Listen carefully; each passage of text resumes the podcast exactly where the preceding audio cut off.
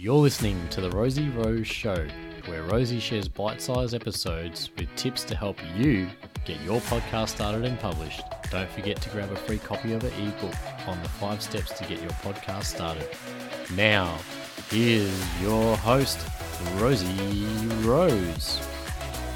Hey, it's Rosie Rose, and welcome to episode number 22 of Podcast with Rosie. So glad that you're joining me because I have so many things I want to share with you about busting the myth to starting your own podcast. And the myth this time is I don't have enough time. I was once in this situation and I ended up using that as an excuse rather than really nutting out and thinking about how I was going to carve out that time in my week or day to make sure that I was going to record the episodes I needed. So I'm going to start off with a bold statement to say you need to be committed to podcasting. You may or may not have heard me say this a couple of times before that it is a commitment to making sure that you have these episodes out for your audience to binge on or listen to or advise them, entertain them as they are expecting that from you every week or every time you promise to post an episode. I initially thought it was a plug and play thing where I'd plug in my mic and pressing record thinking that it was it. But as we know, there is a bit more to it. As I'm recording this episode, I have Max on my lap who is really snug and it's getting colder here. So he's quite happy sitting on on my lap and just chilling. so, like I said, I initially thought it was plugging a mic in and pressing record and thinking that was it and publishing out to the world. But there was a lot more to it. So I'm here to share with you ways that you can make sure you carve out that time for your podcast. Let's start off with making a schedule. Making a schedule in regards to podcasting looks something like this, and this is a guide only. If you decide to use your own way of planning or planner or your own scheduling system that works for you, I would love to hear how you do it with yours and if it's similar or if it's polar different but works. I would also love to hear how our scheduling systems with how we prioritize our podcasts differ or are similar. So hit me up on Instagram at podcast with Rosie, and I'd love to chat more about it with you. So let's make a schedule. Here's a guide that I'd like to share with you that could work if you don't have a schedule yet and are in the middle of recording and editing and sending it off into the world and then thinking, oh, dang, I could have added this or I could have had that. So, taking a step back and scheduling like this. So, taking it right back, you would have a day and a time of the week, and you would schedule that in every single week. And really good podcasters do this very, very well. While some might have a team behind them, they still do schedule in their time and make sure they have that allocated time to either record, to edit, to do their show notes and give themselves ample time. So for me, it would be let's pick a day, Sunday or a Monday during the week, and I would give myself the morning hours. I have a one year old, so during her nap time, I will choose to record two episodes on a Monday morning. Then Tuesday, I would then edit them. Then Wednesday, or if I have more time in the day on Monday, go back and edit them. Then take the time to write my show notes. That way, it gives me a couple of days to really put in what I need to put in and edit out what I need to edit out and make it come together and produce it to the standard that I expect. I don't want to be rushing my episodes and recording at the last minute and not really giving my audience that value. So, making a schedule would be choosing a day of the week, choosing a time of the week. So, it could be morning, midday, afternoon, evening, late at night, choosing an hour, like an hour time frame. So, for example, three hours, but you're blocking that time out in that day of that week every single week. And then you're choosing from your topics that you've chosen before to record those episodes through, which is going to link into the batching side of things when I get to it. You've made a schedule, and I want you to stick to that for one month.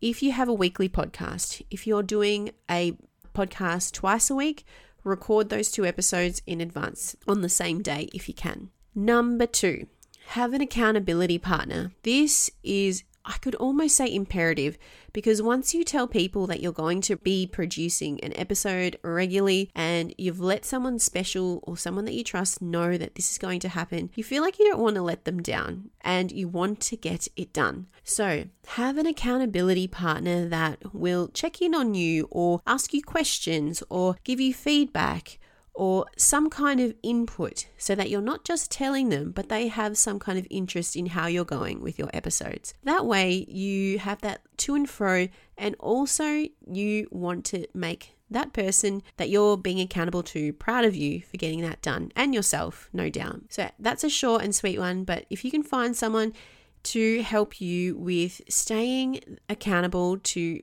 recording. If you're recording every week, by the end of the month, your person will have checked in on you each week to make sure that you've recorded your episodes. I want to share with you if you don't have that person and you're not sure who to look to, send me a DM and I'll be sure to reply and send you that little reminder to say, hey, I'd love to hear how you're going with your episodes this week. And if you need any help at all, I'm more than happy to help you through a message or a DM just to get you up and running. Because the last thing we want to do is stay stagnant and lose that momentum and eventually become that statistic of pod fade. Number three, plan your episodes in advance. Now, this is a no brainer, obviously, with trying to get your episodes in a format that sticks and you have all of your topics in order in advance. When you look at your work ready to go, then you can just pick up from where you left off. So you need to make some time for that as well to plan your topics in advance. Number four, batch record and choose a day to batch. Mentioning it like before, and this is tagging on to making a schedule, choosing your day and choosing an amount of episodes to record. If you're comfortable with recording six, go for it. If you can do that over a month or over two weeks, brilliant. You've got content ready to go and you will feel so much lighter and so much more efficient with the way that you're posting your episodes and you won't feel like that podcast you won't feel like podcasting will become a chore. So once you batch your episodes, record, just go for it. Just record one episode after the next after the next and you can always go back and edit what you don't want or what you want to include in later.